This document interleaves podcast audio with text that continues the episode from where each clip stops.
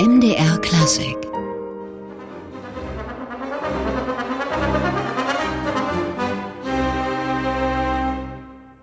Christian Lindberg spielt Telemann und das nicht ohne Grund, denn unser heutiger Studiogast hier bei MDR Klassik im Gespräch ist eine Posaunistin und Orchestermanagerin eines noch ganz jungen Orchesters, das in Leipzig seinen Platz finden will oder auch schon gefunden hat. Herzlich willkommen erstmal Julia Nagel. Hallo, Dankeschön. Frau Nagel, zunächst mal die Frage, wie sind Sie denn äh, zur Posaune gekommen? Ist als Mädchen ja nicht ganz so gewöhnlich. Äh, ja, sicherlich, aber tatsächlich, also meine Mutter ist Hornistin und da war es dann nicht mehr ganz so abwegig. Und äh, ja, dann habe ich dann, als es soweit war, dass ich ein Blechblasinstrument lernen wollte, also das war mir immer klar, dass es in die Richtung gehen soll, alle möglichen ausprobiert und hatte dann Horn für mich ausgeschlossen, um den Vergleich mit der Mutter nicht zu haben. Das ist, ja, stimmt. Ne? Also wenn man dann sozusagen immer ähnlich spielen muss wie die Mutter oder die Mutter dann sagt, nee, das musst du dann schon genau. in diese Richtung, dann wählt man doch ein bisschen was anderes. Aber genau. äh, es ist doch relativ ähnlich. Ne? Sag doch, mal, ja. Also wenn man danach geht, also Lindberg, äh, den wir jetzt am Anfang gehört haben, der hat ja äh, ja so eine Art Fake äh, erfunden, Hornbone. Ne? Also könnten Sie beide drauf spielen. Können wir ja mal probieren. Das wäre nur eine Anregung. Aber Sie haben ja jetzt erstmal mehr anderes zu tun. Das Orchester, das jetzt unter dem Namen Symphonia Leipzig an den Start geht, das gibt's eigentlich schon eine ganze Zeit, allerdings saisonal begrenzt. Was sind da die Hintergründe? Äh, vor, naja, dreieinhalb Jahren inzwischen kam die Idee, dass man ein Sommerorchester gründet, was eben vor allem im Sommer spielt, da eigentlich alle festangestellten Orchester gleichzeitig ihren Sommerurlaub machen. Und gerade für die Freiberufler ist das dann immer so ein bisschen eine schwierige Zeit, aber auch fürs Publikum natürlich. Wir haben gesagt, gerade in Leipzig, wo viele Leute auch Kultururlaub machen, ist es doch sehr schade, wenn kein eigenes lokales Orchester dann in der Zeit spielt. Hm. Aber die andere Frage ist natürlich, wie bekommt man ein Orchester ausgerechnet in der Zeit zusammen, wo alle, beziehungsweise wenn alle im Urlaub sind? Ja, das war dann auch gar nicht so einfach. Nee, und deswegen, äh, also tatsächlich findet man die Leute, weil eben viele Freiberufler auch gar nicht unbedingt das Geld haben, so viel in Urlaub zu fahren, zumindest nicht sechs Wochen am Stück. Und die sind dann eigentlich ganz froh, wenn sie auch spielen können im Sommer. Und außerdem, also wenn es schöne Projekte sind, dann verschiebt man seinen Urlaub auf, auch mal auf Februar oder ähnliches. Das ist sowieso günstiger. Ja. Und oh, das stimmt. Also finanziell wahrscheinlich ohnehin. Also kommt auf das Gebiet an. Aber genau. wie wurde das denn vom Publikum angenommen? Wo haben Sie da überall gespielt? Oh, da haben wir, also zuallererst kurz nach der Gründung, also die Idee kam ja wirklich erst knapp vor dem Sommer, haben wir gesagt, so ein großes Projekt diesen Sommer keine Chance. Das wird einfach nichts mehr. Und da haben wir dann im August 2015 einfach einen Flashmob im Park gemacht, der auch tatsächlich ziemlich gut angenommen wurde. Da waren wir auch noch gar nicht so viele, da haben wir einfach alle gefragt, so wer hat Lust, wer ist dabei. Und da haben wir von Per Günd äh, eine Halle des Bergkönigs gespielt ich hatte dann zum Beispiel die zweite Fagottstimme übernommen, weil wir nur einen Fagott dabei hatten. Und es blieben doch viele stehen im Park. Mhm. Und äh, Leipzig Fernsehen war dann auch mit da und hat einen kurzen Beitrag gebracht.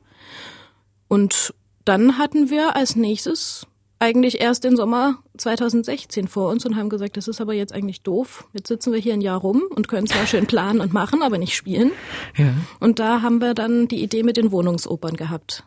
Und haben dann im Februar 2016 unsere erste Wohnungsoper gemacht mit Hänsel und Gretel in der Wohnung unserer Kontrabassistin. Ja, das ist schön. Da kommen wir später noch ja. drauf zu sprechen, damit wir jetzt erstmal einen ja. Höreindruck äh, kriegen. Wir haben hier einen Mitschnitt, äh, den Sie uns mitgebracht haben aus dem Don Giovanni. Wann haben Sie den aufgeführt und, und wer singt da? Also der Mitschnitt, der ist jetzt vom September 2018 und ähm, tja, ich weiß jetzt nicht welchen Ausschnitt. Ich hatte mehrere geschickt, sie mir zeigen. Deswegen, ich kann nur sagen, wer alles gesungen hat dabei. Also das ist vielleicht gut. ja. Ich muss jetzt ehrlich gestehen, äh, die Musik, für die bin ich in dem Falle nicht zuständig. Die machen dann unsere Musikredakteure und insofern kann ich das auch schlecht sagen. Aber vielleicht hören wir erstmal rein, vielleicht hören Sie es raus. Vielleicht okay. machen wir es einfach so rum. Also ein Stückchen Mozart jetzt hier.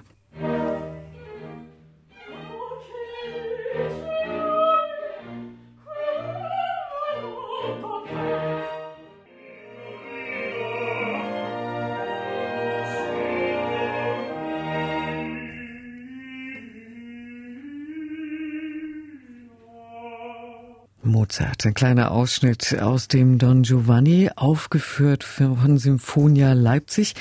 Unser Studiogast hier bei MDR Klassik im Gespräch ist heute Julia Nagel, die im Allgemeinen die Posaune spielt. Frau Nagel, können Sie sich ungefähr erinnern, wo das war? Mit wem das war? Ja, das war äh, im Herrenhaus in Tannenbergstal im Vogtland. Mhm. Und eben gerade hat Lawrence Swan Late gesungen. Das ist die Ehefrau auch unseres neuen Chefdirigenten Christopher Late.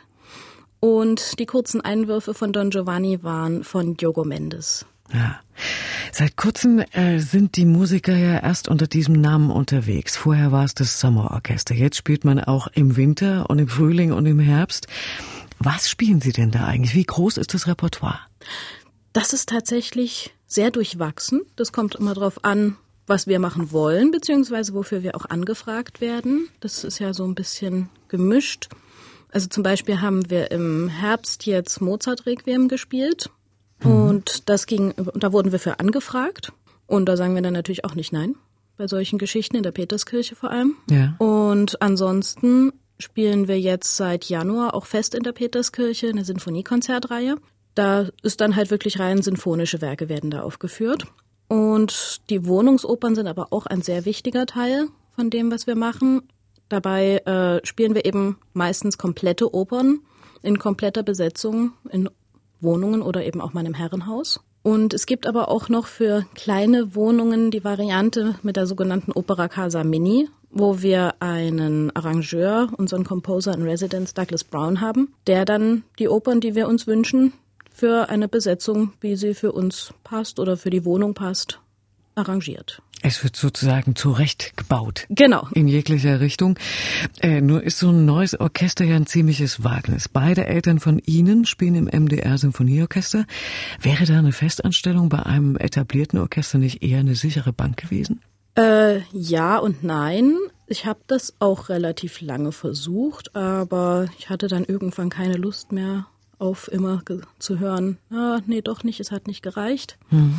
Und also Sie haben sehr viel Aushilfen gemacht. Ne? Genau, das sowieso. Also nee, ich meinte jetzt fest, also Probespiele ja, für ja, feste Stellen, ja. aber ich spiele auch nach wie vor sehr viel Aushilfen mhm. in verschiedenen Orchestern und das macht auch wahnsinnig Spaß. Das möchte ich auch wirklich nicht mehr vermissen. Also ich kann mhm. mir inzwischen kaum noch vorstellen, wie eine Festanstellung ist, wo man jeden Tag die gleichen Kollegen trifft. Mhm. So ist es halt wirklich sehr abwechslungsreich. Ich spiele ja auch noch viel alte Musik, das ist wieder noch was ganz anderes dann. Und ja, das ist halt wirklich eine Woche hier, eine Woche da. Es macht wahnsinnig Spaß.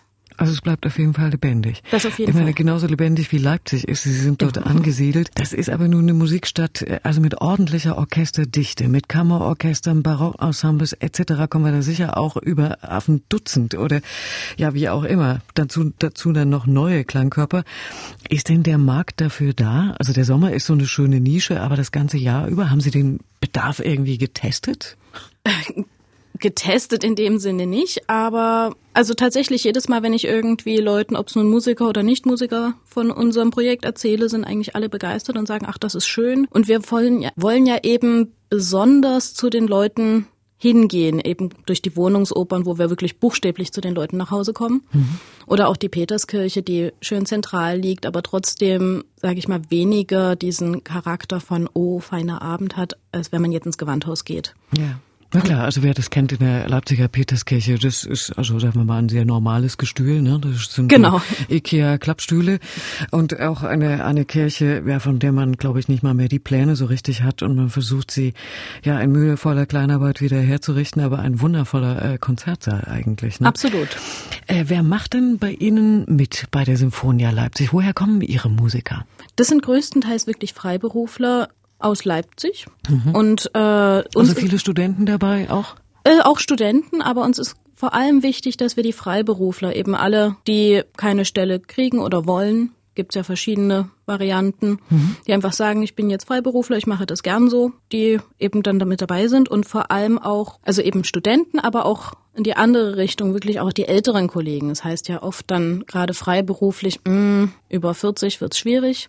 Mhm. Und das wollen wir auf keinen Fall noch mit unterstützen. Wir haben gesagt, die älteren Kollegen, also älter ist ja auch über 40 schon eigentlich ein bisschen dreist gesagt, äh, sind bei uns genauso willkommen. Und wer gut spielt und dazu noch nett ist, ist bei uns einfach fest dabei und da mhm. ist es egal, wie alt jemand ist oder wie jung und. Naja. Und mhm. jeder bringt dann möglicherweise noch jemand anderen mit oder, oder hat mal von dem und dem gehört. Genau. Also insofern wird's nicht zu knapp, oder? Nö, eigentlich, also ab und zu mal, wenn wir dann irgendwie ein Datum suchen, mhm. wo dann vielleicht doch 20 Konzerte in Leipzig sind, da hat man dann manchmal ein bisschen ein Problem. Ja. Aber wir haben dann eben auch ein paar Leute aus den festen Orchestern, die regelmäßig bei uns mitspielen. Also. Ja. Und Sie koordinieren das ja alles. Genau. Haben Sie das irgendwie gelernt oder war das mehr so Learning by Doing? Eher Learning by Doing. Also ich bin da so reingestolpert, sage ich mal. Also ich habe immer gerne eigentlich organisatorische Sachen gemacht und bei der Gründung hatten wir das dann so ein bisschen aufgeteilt und es hatte sich dann so gezeigt, dass eben die Organisation mir auch gut liegt und mir auch wirklich Spaß macht und ich auch offensichtlich ganz gutes Händchen habe mit Leuten, die vielleicht auch noch nicht bei uns gespielt haben oder noch nicht von uns gehört haben, sie mhm. zu überzeugen, dass es eine tolle Sache ist und mitzumachen. Also ich versuche mir das jetzt gerade vorzustellen, das alles zu koordinieren. Erstmal die Musiker alle zu koordinieren und dann auch noch mit den Auftrittsorten terminlich die Abstimmung. Äh, kommen Sie noch zum Üben?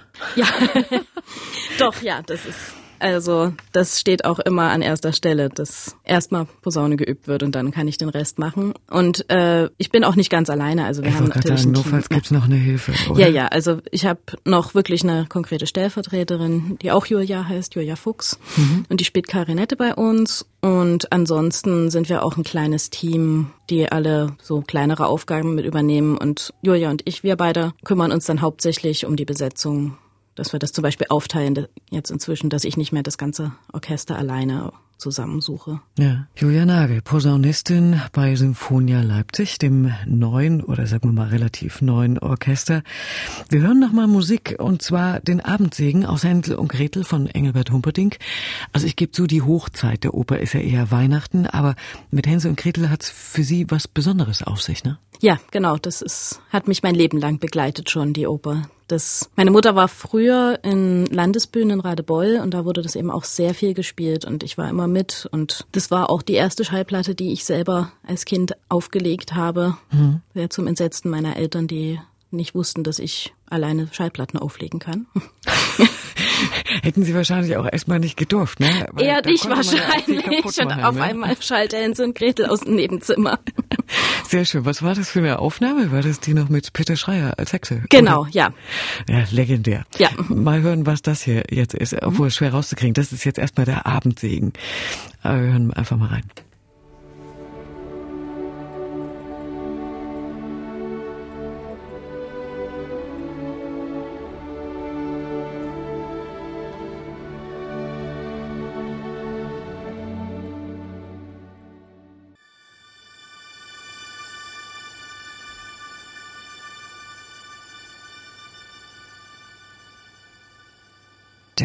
Abendsegen aus Humperdings Oper Hänsel und Gretel. Ja, und ich habe mit meinem Studiogast Julia Nagel gerade festgestellt, wir werden vielleicht eine belegte Stimme haben, weil wir alle beide so angefasst sind, ob der wundervollen Melodien. Ja, das ist ein Stück, äh, das sich Julia Nagel gewünscht hat, auch die Managerin der noch ganz jungen Symphonia Leipzig. Frau Nagel, zum Koordinieren gehört ja nun auch Proben. Wenn die Auftrittsorte auch immer so verschieden festgelegt werden, wann und wie proben Sie denn eigentlich? Bisher haben wir es tatsächlich eigentlich fast immer geschafft, direkt vor Ort proben zu können. Mhm. Gut, also in Tannenbergstal zum Beispiel beim Don Giovanni konnten wir nur eine Anspielprobe dann vor Ort machen. Wir konnten ja jetzt nicht dreimal dort rausfahren. Da suchen wir dann eben in der Hochschule hier zum Beispiel Räume oder haben dann auch, es gibt die sogenannte Kulturnhalle. Da können wir immer mal proben. Hm. Und äh, in der Peterskirche jetzt, da durften wir jedes Mal vorher auch ein oder zwei Tage richtig dort schon proben und oft sogar alles aufgebaut lassen, was natürlich noch praktischer ja. ist. Und wie ist das mit dem äh, Dirigenten? Suchen Sie sich da Gäste oder haben Sie eine Art Chefdirigenten?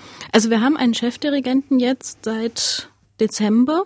Das ist Christopher Lade. Und äh, ansonsten haben wir natürlich trotzdem auch Gäste. Außerdem haben wir jetzt auch seit zwei, drei Wochen noch einen Kapellmeister, den Thomas Stadler, der hatte auch im Herbst das Mozart-Requiem bei uns gemacht. Hm. Die beiden sind natürlich dann die ersten, die dirigieren. Aber wenn wir jetzt zum Beispiel mal irgendwo angefragt werden und es gibt dort einen Dirigenten, der das eben machen möchte, dann dirigiert das natürlich derjenige, wie auch bei jedem anderen Orchester gibt's einen ja. Chefdirigenten, aber eben auch Gäste oder wenn man eingekauft wird, dass das eben der Dirigent schon zum Einkäufer gehört. Sagen. Ja. Wie finanziert sich das Orchester? Ich meine, es gibt die großen Orchester, die sind ans Land angebunden oder an eine Stadt angebunden. Ähm, ist das bei Ihnen eine Geschichte so nebenbei oder kann man davon auch leben? Also leider können wir momentan davon wirklich nicht leben. Wir hoffen, dass wir da mal hinkommen. Wir sind gerade auch ganz fleißig auf der Suche nach Sponsoren und sitzen quasi jeder, jeden Nachmittag da und telefonieren zwei, drei Nummern ab, ob denn hm. irgendein Betrieb, vor allem aus dem Umland, Interesse hätte, uns da ein bisschen zu fördern und zu unterstützen. Ansonsten, eben wie gesagt, wenn wir eingekauft werden, dann bekommen wir von denen einfach eine Gage. Also das ist dann wirklich auf Honorarbasis. Da sehen wir dann auch zu, dass wir da wirklich faire Gagen für alle rausschlagen. Aber bei unseren Sinfoniekonzerten zum Beispiel, weil die noch so neu sind und weil das noch alles im Aufbau ist, da haben wir wirklich die Leute, naja, man kann eigentlich gar nicht von bezahlt sprechen. Ja. Also ja, gibt es sozusagen Aufwandsentschädigung genau. oder in, in Obolus. Wie, wie nehmen Sie das wahr? Also Leipzig als Bürgerstadt hat ja ja, sagen wir mal, sehr viel von Mäzenen auch gelebt. Ähm, ist das heute ein Stück verschwunden oder würden Sie sagen, naja, doch, es gibt es schon oder es, es lebt wieder auf? Ich denke, das gibt es schon und auch, dass es wieder auflebt. Also wir würden das eben auch gerne mit unterstützen, dass das mhm. wieder auflebt, beziehungsweise also einerseits natürlich dieses alte Mäzenenmodell oder eben auch, wenn man es als modernes Modell aus Amerika ansieht, wo ja die meisten Orchester eher auf Basis von privaten Sponsoren und ja. sowas sind. Naja, muss ich wahrscheinlich erst noch entwickeln, ne? Genau. ist ja, die Mauer ist ja erst seit 30 Jahren. ist ja gerade erst passiert. Ja, ja. Nun haben Sie äh, auch erzählt, äh, Sie haben versucht, sich auch abzugrenzen von den vielen anderen Orchestern in Leipzig. Wie muss man sich das vorstellen? Ähm, also eben wie gesagt, diese Wohnungsopern sind so unsere absolute Nische, weil wir gesagt haben, ja, es gibt viele Orchester in Leipzig oder auch in Mitteldeutschland, in Deutschland überhaupt. So eine hohe Orchesterdichte gibt's glaube ich, in keinem anderen Land. Und äh, aber kein Orchester spielt in voller Besetzung bei den Leuten zu Hause.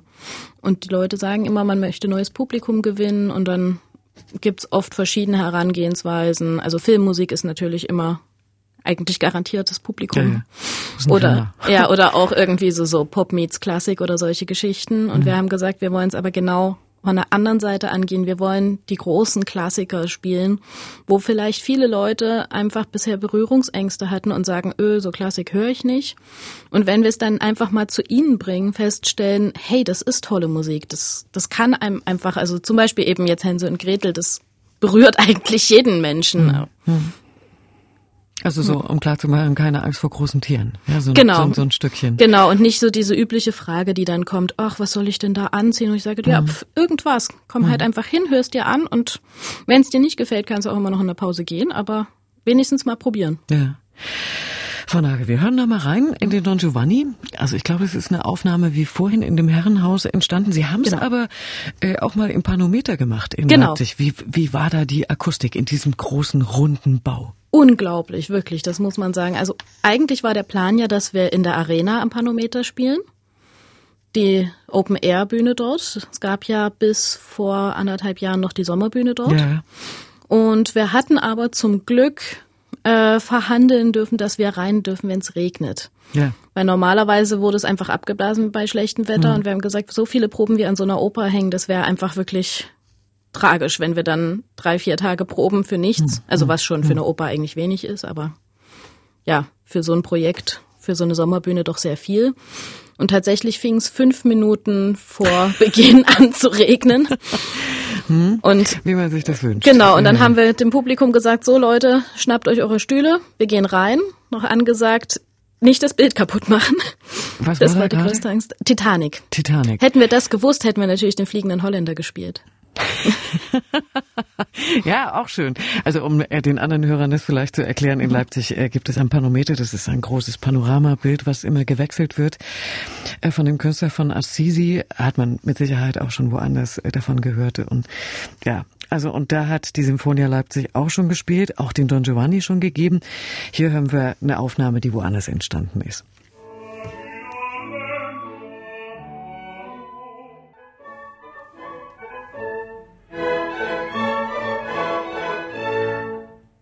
Mozarts Don Giovanni. Ja, und es war akustisch auch schon zu vernehmen. Es war jetzt nicht auf einer großen Bühne. Das war in einem, aber immerhin doch Herrenhaus, aufgeführt von der Sinfonia Leipzig. Und bei uns hier im MDR Klassikgespräch heute Morgen Julia Nagel, die Organisatorin der Sinfonia Leipzig. Frau Nagel, das erste Sinfonia-Konzert, äh, übrigens ein netter Titel, haben Sie ja nun hinter sich. War es so, wie Sie sich das vorgestellt haben? Ja und nein. Also vom Orchester her, ja. Es hat, also was ich mitbekommen habe, wirklich toll geklungen, soweit man das immer von seinem Platz aus einschätzen kann. Ich sag mal, wenn wir Posaunen mitspielen, dann höre ich nicht wirklich, ob die Streicher in dem Moment gut klingen. ob die überhaupt noch da sind. Genau, aber auch so von, dem, von der Publikumsresonanz her waren alle wirklich begeistert. Es war nur leider wirklich nicht gut verkauft. Das ist ein bisschen schade, aber wir mhm. hoffen natürlich, dass es beim nächsten besser ist. Am 30. April übrigens. Mhm. Kann man schon mal vormerken. Genau, da kommt dann ein ganz frühlingshaftes Programm mit Beethovens sechster Sinfonie der Pastorale ja. und von Schumann die erste Sinfonie, die Frühlingssinfonie. Ach na, wenn das nicht passt. Mein Tipp an dieser Stelle, immer schön an die Medien rangehen, damit man in die Veranstaltungshinweise sozusagen reinkommt. Mit denen muss man sich immer ganz besonders gut stellen. Frau Nagel, und heute läuft ja, ich meine, das werden Sie auch wissen, ne? Ähm, insbesondere bei jungen Leuten viel über Social Media. Bei Ihnen genau. auch? Also so Konzert, Flashmob? Äh, Jein, also wir haben eben damals diesen allerersten Flashmob gemacht. Wir haben auch überlegt, ob wir sowas nochmal noch für die Konzerte machen.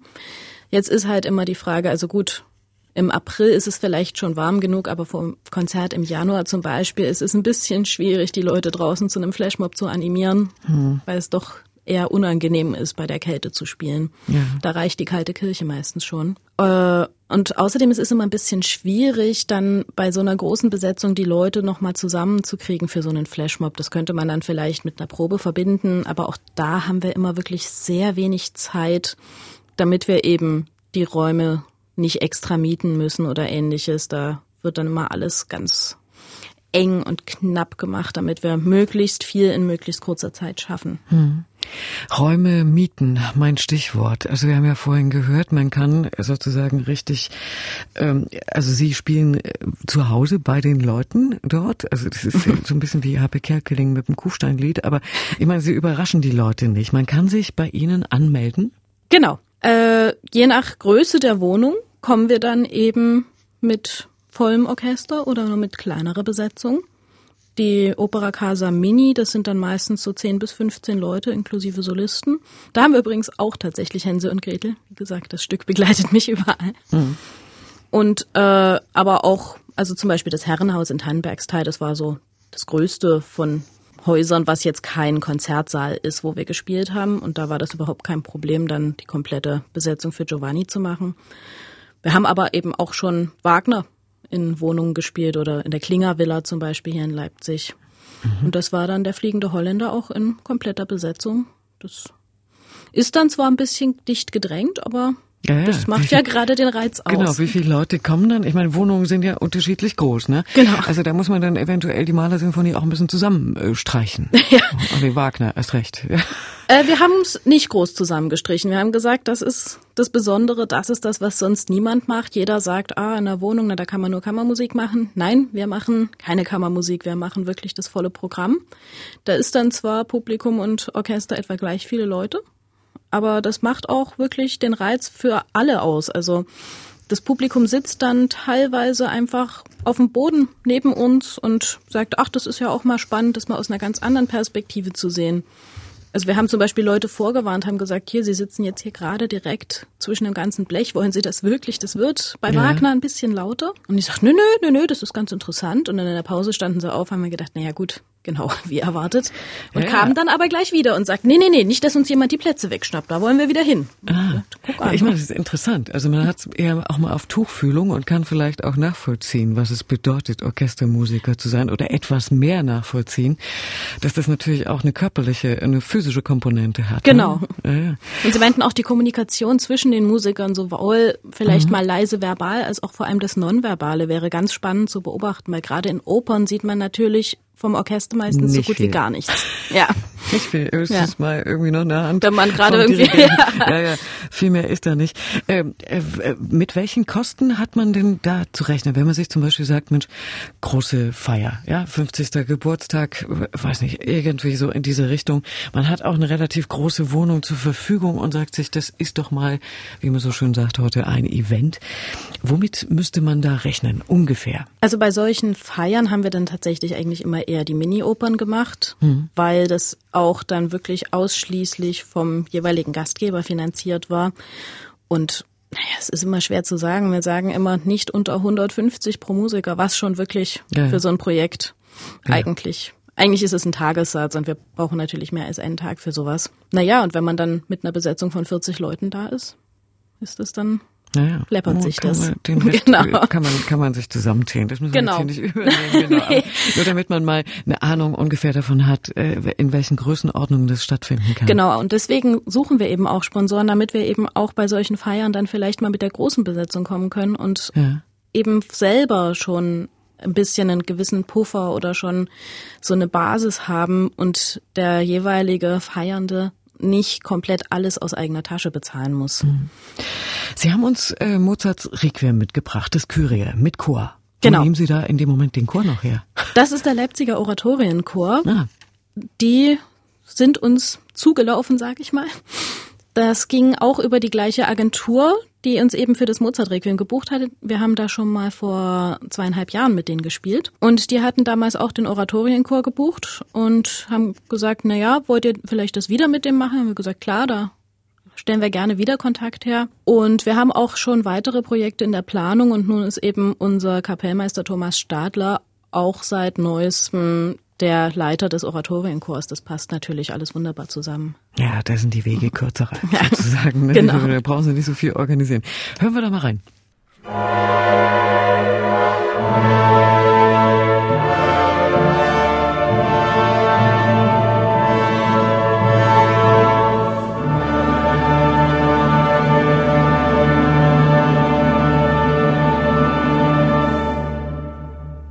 Schöne lange Pause, kurz vor Schluss des Cum Sanctis aus Mozarts Requiem und zwar mit Symphonia Leipzig und dem Oratorienchor aus Leipzig. Bei uns heute hier zu Gast im MDR Klassikgespräch Julian Nagel. Ja, das sind äh, Mitschnitte, die Sie privat gemacht haben, ne? Also das Genau, ist, also verschiedene Ja. Orchestermusiker, beziehungsweise das hat jetzt jemand aus dem Chor mitgeschnitten Mhm. und den Don Giovanni hatte unsere eine Solistin, die Madeleine Kane, Ja. mitgeschnitten. Das ist sehr schön. Also wenn man sich überlegt, welche Möglichkeiten der man heute hat, einfach, ne? Also so, das ist natürlich kein professioneller Mitschnitt, so wie wir das so kennen, aber äh, das ist schon, kann schon erstmal einen ziemlich guten Eindruck vermitteln. Also insofern. Und man hat wir- auch eine schöne Erinnerung. Ja, ja, das außerdem, ne? Musikertechnisch äh, sind Sie voll oder wo kann man sich bewerben, wenn man bei Ihnen mitmachen möchte? Einfach eine E-Mail schreiben an uns oder an unsere Facebook-Seite, also an info.sinfonialeipzig.de. Mhm. Und ja, die meisten, oder man kennt jemanden, der schon mitspielt, das ist ja auch oft so, einfach uns ansprechen, Ja. dass man vielleicht mitmachen möchte. Wir haben zwar unseren festen Kern, aber es kann ja auch mal passieren, dass niemand von denen kann und dann ist man ganz froh, dass man da noch Leute hat. Ja. Wie gut muss man denn äh, äh, als Musiker sein? Was verlangen Sie im Probespiel? Äh, Probespiel machen wir gar nicht. Wir machen eher Probekonzerte, sage ich mal. Mhm. Also auch das machen wir jetzt nicht so, dass wir sagen, so, das ist jetzt ein Probekonzert, sondern jemand ist vielleicht das erste Mal bei uns dabei. Also das Wichtigste ist, dass man eben ein Musikschul Musikstudium, nicht Musikschul, Hochschul, Musikstudium hat. Ja. Äh, Im besten Fall abgeschlossen, aber wir haben eben auch Studenten, aber dann auch eher meistens aus dem Master schon. Aber also ohne Musikstudium ist bei uns tatsächlich nicht möglich. Und nach so einem Projekt, wenn man dann dabei war, dann fragt man dann meistens auch mal so, die neben ihm saßen oder so und sagt, hey, hat es gepasst? Auch menschlich, das muss ja auch zusammenpassen. Man muss sich ja auch gut verstehen. Das macht ja auch viel aus im Zusammenspiel. Ja. Nun kann man noch schwer abschätzen, wie erfolgreich das Unternehmen Symphonia Leipzig werden wird. Aber man kann natürlich über Hoffnungen sprechen. Was erhoffen Sie sich? Also wir erhoffen uns, dass wir wirklich eine feste, naja, Größe klingt vielleicht zu hochtrabend, aber wirklich feste Institution in Leipzig werden, mit regelmäßigen Konzerten und auch Opern. Also vor allem in der Peterskirche, unsere Sinfonia-Konzertreihe, die würden wir wirklich gerne auch noch ein bisschen öfter machen. Wir haben jetzt momentan drei dieses Jahr, weil das vierte hatten wir dann zugunsten von mal wieder Hänsel und Gretel geändert und haben gesagt, wir spielen stattdessen eben in der Peterskirche Oper. Das ist ja auch mal wieder ein ungewöhnlicher Ort für eine ja, Oper. Ja. Und wir hätten natürlich gerne mehr von den Sinfoniekonzerten, dass man das so vielleicht alle zwei Monate wirklich ein anderes Konzert machen kann und dann auch mal zum Beispiel Solisten mit eher ungewöhnlichen Instrumenten da hat. Also wir haben zum Beispiel einen Tubisten, der gerne mal bei uns Solo spielen möchte und das ist ja jetzt auch nicht so alltäglich. Und auch die Opern hätten wir gerne regelmäßiger. Vor allem eine Sommeroper eben am besten auch wieder im Panometer dort in der Arena. Ja. Dass man das auch bündeln kann, ne? Dass man nicht sagt, also jetzt bringen wir mal eine Oper und dann verschwindet die wieder sozusagen genau. in, in der Vergessenheit. Es muss ja in irgendeiner Form geprobt werden, wofür auch, und dann äh, führt man sie mehrfach genau. auf, na klar. Äh, der nächste öffentliche Termin, also zum Vormerken, wenn jetzt jemand aufmerksam äh, geworden sein sollte? Das ist tatsächlich der 30. April, ja. unser Frühlingskonzert. Das Frühlingskonzert, was wir vorhin erwähnt hatten mit der Frühlingssymphonie und Moment, Pastorale. Die Pastorale, genau, genau. die sechste, Beethoven sechste. Genau. So, und der letzte Musikwunsch jetzt noch von Julia Nagel hier. Da gibt's noch von Richard Strauss das Hornkonzert auf ihrer Wunschliste. Ist das eine Hommage an die Frau Mama? Genau, das ist einfach so, das bringe ich mit meiner Kindheit auch in Verbindung, weil meine Mutter das gerne einfach zu Hause mit beim täglichen Üben mitgespielt hat, um fit rein. zu bleiben. Ich bedanke mich ganz herzlich, dass Sie bei uns waren. Ich Julia danke. Nagel, Posaunistin, Orchestermanagerin und ich kann nur äh, ja alles Gute wünschen für Sie und für das junge Unternehmen Symphonia Leipzig. Vielen Dank. Herzlichen Dank. MDR Klassik